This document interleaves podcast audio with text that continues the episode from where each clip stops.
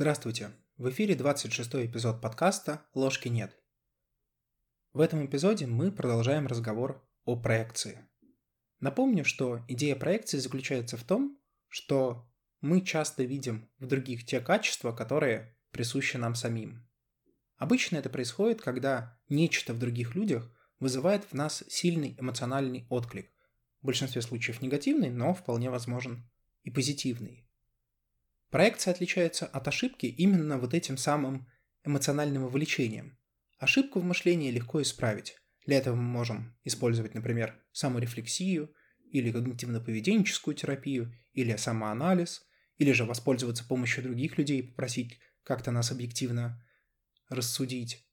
С проекцией так не получится, потому что проекция обладает и бессознательным содержанием.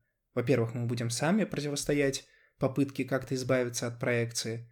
А во-вторых, даже если мы головой будем понимать, что все хорошо, и что на самом деле это всего лишь ошибка, это никоим образом не будет снимать того эффективного состояния, которое возникает при проекции. Мы также в прошлом эпизоде говорили о том, что мы связаны со многими другими людьми системой проекций. И в этом нет ничего плохого. До тех пор, пока эта система проекций не причиняет нам какой-то вред. Пока мы ей довольны, пока все хорошо, пока мы адаптированы к жизни в социуму, нет никаких проблем. Однако в тот момент, когда возникает конфликт между нашими ожиданиями и тем, что есть в реальности, тогда и возникает, собственно, проекция. И это именно та ситуация, когда необходимо предпринимать какие-то меры. Мы очень много говорили в прошлом эпизоде о негативных аспектах проекции, и мы еще раз коснемся этой темы в рамках этого эпизода. Однако сейчас я бы хотел начать не с негативных историй, а с позитивных.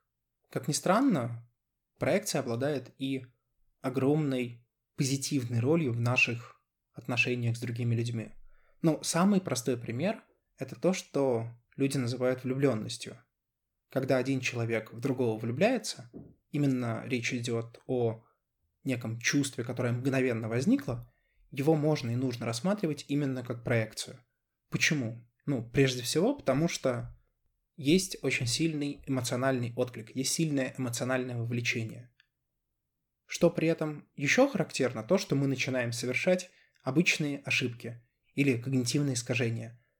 У нас есть огромное ожидание от второго человека, но в реальности этот второй человек может поступать совершенно по-другому. Пока мы влюблены, мы это не видим, но как только влюбленность спадает, спадает соответствующая проекция, мы начинаем понимать, что на самом-то деле тот образ человека, который мы создали, и реальность очень сильно различаются.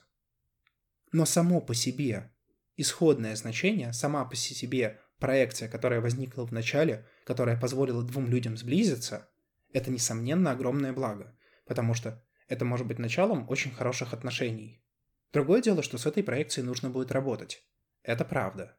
Но тем не менее, старт этим отношениям дала как раз проекция. Другую интересную аналогию приводит известный юнгианский писатель Роберт Джонсон в своей работе «Внутреннее золото». Очень, кстати, рекомендую ее прочитать. Его идея заключается в следующем. Он предлагает посмотреть на проекцию под следующей метафорой. Представьте себе, что у вас есть некое внутреннее золото, которое постоянно светится и которое вы несете. Иногда вам очень тяжело его нести, потому что у вас много золота. И вы отдаете часть этого золота какому-то другому человеку, чтобы он нес его для вас. Это в какой-то мере, по мнению Роберта Джонсона, и есть проекция. То есть некое замечательное качество, которое есть в вас, вы отдаете другому человеку. Наиболее простой пример – это кумиры среди подростков. Практически каждый человек, который был подростком, так или иначе, в некоторый период своей жизни кем-то восхищался. Старался походить на этого человека, старался перенимать свойства характера и поведения этого человека. Это самое, что ни на есть, очевидная проекция. И в терминологии вот передачи внутреннего золота от одного человека к другому все становится совершенно понятным. То есть в некоторых моментах нашей жизни мы не можем вынести все то золото, которое в нас есть. То есть в нас хорошего очень много, но настолько много, что нам это просто не вынести. И нам необходимо это раздать разным людям. собственно, с этими людьми у нас и возникает проекция. Как только мы поднимемся на ноги и станем сильнее, мы можем забрать это обратно. И это происходит, например, у подростков, когда они взрослеют, когда они начинают понимать, что их кумир на самом деле не идеал, и что у него есть какие-то негативные аспекты, и что то, что было кумиром раньше, больше уже таковым не является. Это абсолютно нормально, и это разумный и здравый этап взросления любого человека. То есть в этот момент, получается, то золото, которое подростки отдали своему кумиру, они забирают обратно. Ну, собственно, это можно распространить и на множество других отношений. Для более взрослого возраста можно привести примеры, связанные с психотерапией и, например, католической исповедью.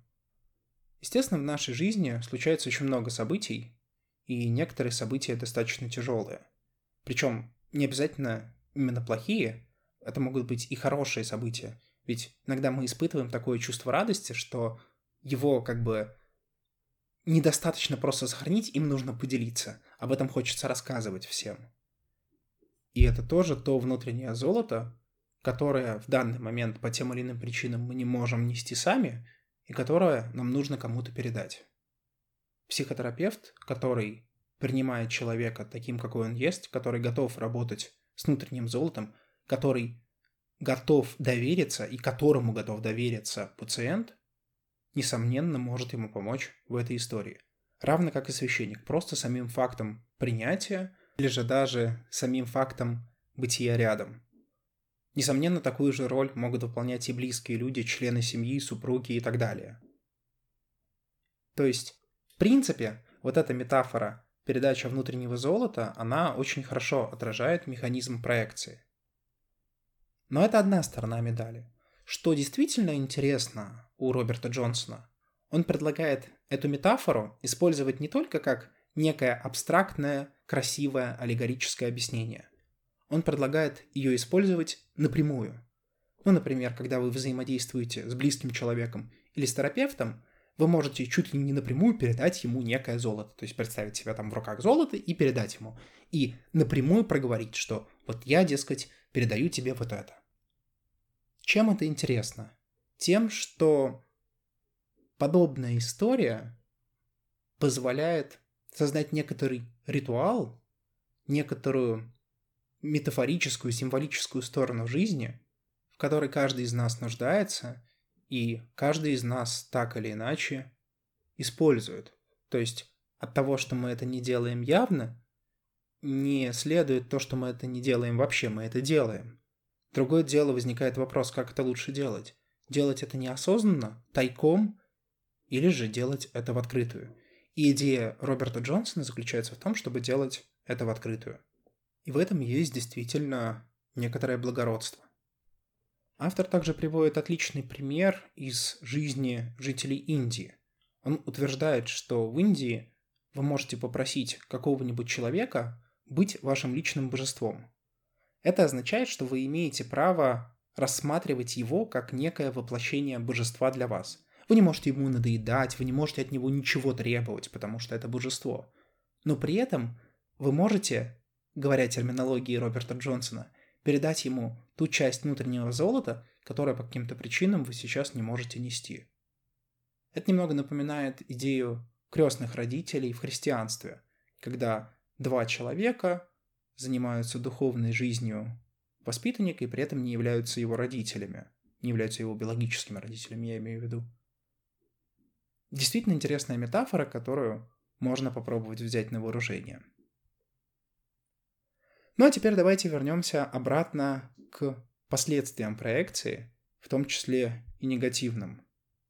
Здесь можно рассмотреть два варианта негативных последствий. Один вариант связан с тем, когда мы проецируем, а второй вариант, когда на нас проецируют. И первый пример, который, наверное, можно рассмотреть, это пример с внутренним золотом, когда на нас кто-то складывает свое внутреннее золото. Произойти это может в любой момент, ну, например, мы с кем-то разговариваем, и кто-то с нами делится какими-то переживаниями. Зачастую это вызывает в нас эмоциональный отклик. По факту это означает то, что мы сострадаем или соучаствуем вместе с человеком. То есть фактически происходит передача внутреннего золота от одного человека к другому. В ситуациях, когда все окей, в этом нет проблемы. Однако нести чужое золото не всегда легко. И поэтому нужно трезво оценивать свои возможности и свое состояние. И аккуратно с этим работать. Иными словами, можно представить себя как рыбака, плывущего в лодке по океану. Мы вылавливаем рыбу из океана бессознательного, кто-то добавляет нам свою рыбу, которую мы также складируем в лодку. Если мы положим в лодку очень много рыбы, лодка может и потонуть. Поэтому необходимо находить какой-то баланс. Это не означает, что нужно отказываться от чужого золота, потому что тут действует замечательный алхимический принцип. Для того, чтобы создавать золото, необходимо иметь золото. И иметь золото не только свое, но и чужое. Потому что некоторым трейтам мы учимся не на самостоятельном внутреннем золоте, но на чужом. Однако, еще раз повторю, наверное, ключевое слово здесь заключается в термине «баланс». Необходимо найти баланс между тем, сколько мы отдаем, сколько мы получаем и какое состояние мы имеем здесь и сейчас. Другая опасная история, когда на нас проецируют какое-то содержание, заключается в том, что мы можем идентифицировать себя с этим содержанием. Помните то, что мы говорили про проективную идентификацию, когда на человека проецируют какую-то историю, и человек начинает действовать в соответствии с этой историей. Самый простой пример – это коллективные представления, когда, например, на человека проецируют комплекс спасителя. И вот я приводил пример с политиком, однако даже в обычной жизни этот архетип проецируется очень часто. Представь себе компанию, и в ней есть некий менеджер, который умеет круто решать проблемы. И со временем возникает такая ситуация, что когда человек сталкивается с проблемой, вместо того, чтобы попытаться ее решить самостоятельно, он идет к этому менеджеру. Идет не потому, что он такой глупый или не самостоятельный, он реально может справиться с этой проблемой. Просто он проецирует на этого менеджера комплекс спасителя. И через какое-то время, и я это наблюдал в реальной жизни, этот менеджер начинает вести себя как спаситель. То есть он начинает принимать эти истории как должное, а к чему это приводит? Это приводит к тому, что он начинает думать о том, что другие люди не в состоянии сделать ничего сами, что они как дети, не самостоятельные и т.д. и т.п. В конце концов, эго поднимается на такие высоты, что остается только с них упасть. Более того, подобное поведение приводит к тому, что люди действительно разучиваются самостоятельно действовать и самостоятельно мыслить. То есть проективная идентификация спасителя начинает работать, она вызывает обратную реакцию в виде инфантилизации тех, кто проецирует комплекс спасителя. То есть, казалось бы, совершенно простая история приводит к очень неприятным последствиям, и это может произойти достаточно быстро. О похожей идее пишет Мария Луиза фон Франц. Вот что она пишет. Когда другие люди проектируют положительные или отрицательные качества на нас, это зачастую приводит к некоторой неустойчивости эго. Мы больше не знаем, присущи ли нам в действительности черты великолепия либо уродства, или нет. Тем более, что почти всегда есть такой крючок, на котором висит проекция. Если, кроме того, наши собственные бессознательные комплексы в состоянии набросить проекцию на наше эго, что показывает вышеупомянутое сновидение, это может привести к новому источнику ошибочных суждений эго о себе. То есть, заметьте еще один важный момент, который, может быть, неявно прозвучал раньше – когда на нас что-то проецируют, в какой-то момент мы можем начать сомневаться сами в себе. Действительно ли мы те, кто мы есть? То, как о нас думают? Или же это нечто навязанное? Тут очень легко сдвинуться в одну из двух сторон. Либо стать супервеликим и получить инфляцию эго, либо, наоборот, заняться самоуничижением и опуститься на дно. Ни то, ни другое, естественно, к хорошему результату не приведет. Еще один неочевидный аспект, связанный с практикой отдачи своего внутреннего золота или создания огромного числа проекций, заключается в следующем. Ну вот смотрите. Вам в какой-то момент становится тяжело что-то нести. Это абсолютно нормально, и это происходит с каждым. И вы раздаете ваше внутреннее золото вашим друзьям, знакомым, терапевтам и прочее. Но один из поинтов жизни заключается в том, что когда-то это золото придется забрать обратно. Либо вы сами заберете эту проекцию, либо в результате тех или иных событий проекция обязательно вернется к вам. И очень легко можно столкнуться с ситуацией, когда в один прекрасный момент наступает кризис, который смывает проекции, которые вы раздали. То есть все золото, которое вы раздали, ну или какая-то его существенная часть, возвращается обратно к вам. Мгновенно. К чему это приводит? К тому, что ваша ноша там, с 10 килограмм увеличивается до 50. И вы можете быть просто к этому не готовы. То есть, иными словами, нужно думать не только о том, сколько золота чужого вы можете нести, но и сколько золота вы раздали и что произойдет, если это золото вернется к вам обратно. Поэтому раздавать проекции нужно достаточно аккуратно, в особенности тем, для кого характерна экстраверсия. И еще один очень неочевидный аспект проекции заключается в том, что если мы, например, проецируем какие-то наши теневые качества, то зачастую получается так, что мы передаем наше внутреннее золото, нашу силу, нашу энергию не тем, кому бы мы хотели передать ее. Вот что интересное пишет Юнг. Имеется еще одна отрицательная сторона проецирования вовне нашей тени. При отождествлении ее, например, с коммунистами или капиталистами, часть нашей личности переходит туда, покидая нас. В результате мы будем постоянно, хотя и непроизвольно, действовать в ущерб себе, поддерживая тем самым другую сторону и неосознанно помогая врагу. И наоборот, если мы осознаем влияние тени и можем обсуждать с людьми, на которых это влияние проецируется, любые проблемы без страха и враждебности, но с вниманием, тогда появляется шанс взаимопонимания или, по крайней мере, примирения. То есть, еще раз, в чем здесь заключается идея? Мы проецируем на кого-то или на что-то наши теневые качества. Какое-то время мы в состоянии сдерживать нашу тень. Но наступит тот момент, когда либо тень прорвется, либо нам нужно будет начать осознанно заниматься ее интеграцией. Так вот, те объекты, на которые спроецированы наши теневые содержания, будут получать от нас фактически внутреннее золото. Воистину получается такой парадокс. Мы не поддерживаем кого-то, но именно самим фактом активной эмоциональной неподдержки мы на самом деле поддерживаем это. Правы те, кто говорят, что плохого или негативного маркетинга не бывает. Любой маркетинг хорош. Фактически речь идет именно об этом. Как же избавиться от проекций?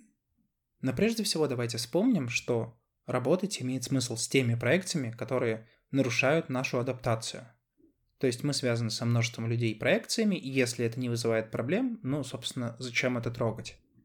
Но если это вызывает проблемы, тогда имеет смысл с этим разбираться.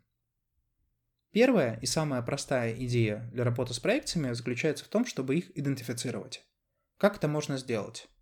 На самом деле есть простой механизм. Следите за своим эмоциональным состоянием. Там, где есть аффект. Там, где есть сильное эмоциональное вовлечение, которое может проявляться совершенно по-разному в виде сильных неконтролируемых эмоций, в виде, наоборот, апатии, в виде постоянных тревожных мыслей или самой тревоги, в виде просто какой-то привязанности или аддикции.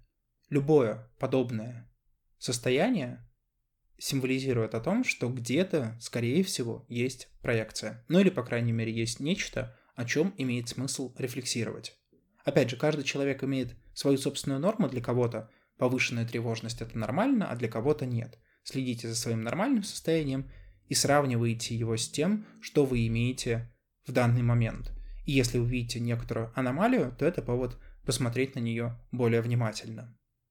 Альтернативным источником может быть анализ сновидений. Если вы записываете свои сны, а я это рекомендую делать практически всем, то можно наблюдать за теми сюжетами, которые проявляются. И проекции зачастую в толковании сновидений достаточно понятны. Однако об этом как-нибудь другой раз. Окей. Если мы идентифицировали проекцию, то что с ней делать дальше? На самом деле какого-то секретного ингредиента здесь нету. Первый и самый простой способ – это, конечно же, саморефлексия. То есть вы анализируете причину, почему эта проекция могла бы проявиться, и что есть в вас такого, что вызывает подобную реакцию. Это на самом деле и просто, и сложно одновременно. Просто в том плане, что это достаточно определенно. То есть вы можете просто сразу начать мыслить так, что если у меня есть эмоциональная реакция на нечто извне, то это моя личная эмоциональная реакция. Это не значит, что вы обязаны поступать в реальном мире, как будто бы вы виноваты. Нет, вы можете абсолютно рационально разделить все на субъективное и объективное и поступать в соответствии с неким, скажем так, интегральным подходом и учитывающим и то, и другое. Но для вас лично важно то, что ваша реакция, она ваша. И если вы на что-то прореагировали, значит, это нечто есть вас. И значит, вы можете начать копать и пытаться понять, а что же вызвало подобную реакцию. Второй очевидный момент. Вы можете поговорить с кем-то об этой реакции. Например, с вашими друзьями.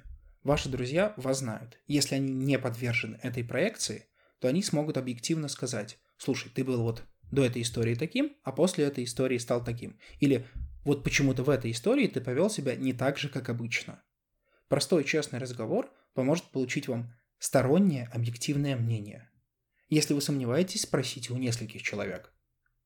Как пишет Мария Луиза Франц в своей книге про проекции возвращения проекции венгианской психологии, объективная информация является одним из самых действенных ключей к тому, чтобы избавиться от проекций. Этим объективным наблюдателем может быть и терапевт, естественно, тот, который знает вас хорошо. Третьим секретным ингредиентом в избавлении от проекции может быть понимание того, как работает проекция, по каким стадиям. Если на первой стадии мы просто осознаем, что есть некий феномен, и вот как бы оно существует, и есть наше вовлечение в этот феномен, то на следующем этапе мы учимся отделять саму проекцию от того объекта. То есть, иными словами, мы понимаем, что вот есть реальный человек, а есть то, что мы на него проецируем, то содержание, которое мы на него, на него проецируем. Третий момент. Мы можем дать какую-то оценку этой всей истории и оценить, что есть хорошо, что есть плохо. Впоследствии четвертым шагом мы можем осознать иллюзорность этой проекции, что эта проекция всего лишь некая наша метамодель, которую мы построили в нашем разуме. Но это не последний шаг. Важен пятый шаг. Мы должны прорефлексировать случай. Мы должны понять, почему мы создали именно такую, а не другую метамодель. Понимание того, на какой стадии сейчас находится наша проекция, позволит нам и понять, что делать дальше, соответственно, нужно переходить к следующему шагу, и понять, где мы сейчас находимся. Ну и в завершении я обещал рассказать про вторую заповедь, и давайте к ней вернемся. Давайте вспомним, о чем говорит вторая заповедь. Не делай себе кумира и никакого изображения того, что на небе вверху, что на земле внизу, и что в воде ниже земли. Не поклоняйся им и не служи. Это первая часть второй заповеди. Фактически она говорит о запрете не только на материальные ценности, но и на духовные. О чем этот запрет говорит? Нельзя уходить ни в одну из крайностей. Как, например, знаете, бывает такая история, что вот есть там приземленные материальные люди, а есть гуру, отшельники, святые, которые вот там где-то в горах сидят и о чем-то там думают. Эта заповедь говорит достаточно четко, что любая крайность порочна и опасна. То есть, если вы ставите духовные ценности выше всего, абсолютно всего, и пренебрегаете материальным, то вы фактически ее нарушаете. Потому что вы эти самые ценности делаете своим кумиром, своим богом. А эта заповедь говорит о том, что нельзя сотворять кумира. Вторая часть заповеди. «Ибо я Господь Бог твой, Господь ревнитель, наказывающий детей за вину отцов до третьего и четвертого рода, ненавидящих меня». Очень интересный аспект. Почему, казалось бы, Всеблагой Господь наказывает детей, которые ни в чем не виноваты? Психологически это можно очень просто истолковать. Есть родители. У этих родителей есть проекции. И есть два варианта. Либо родители что-то с этими проекциями сделают сами, то есть реализуют те части жизни, которые они хотели сделать, либо они этого не сделают. И в этом случае реализовывать нереализованные сценарии жизни родителей будут их дети. А затем их дети, если их дети не реализуют. И так далее, и так далее, и так далее. То есть Смотрите, я, допустим, не проживаю какой-то сценарий, и я его проецирую на, соответственно, детей. Если дети его реализуют, отлично, гештальт закрыт. Но, скорее всего, и они все сценарии не реализуют, и так далее, и так далее, и так далее.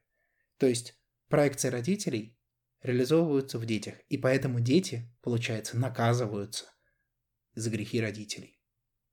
То есть речь идет не о божественном воздаянии, но речь идет о том, что нужно работать со своими проекциями и нужно добиться такой ситуации, чтобы наши проекции не передавались нашим детям.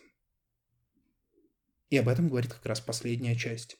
«И творящий милость до тысячи родов, любящим меня и соблюдающим заповеди мои». Те родители, у которых нет тех проекций, которые бы они передали детям, дают возможность детям хорошо и нормально развиваться. На этом, пожалуй, закончим этот эпизод. С вами был подкаст «Ложки нет». До новых встреч.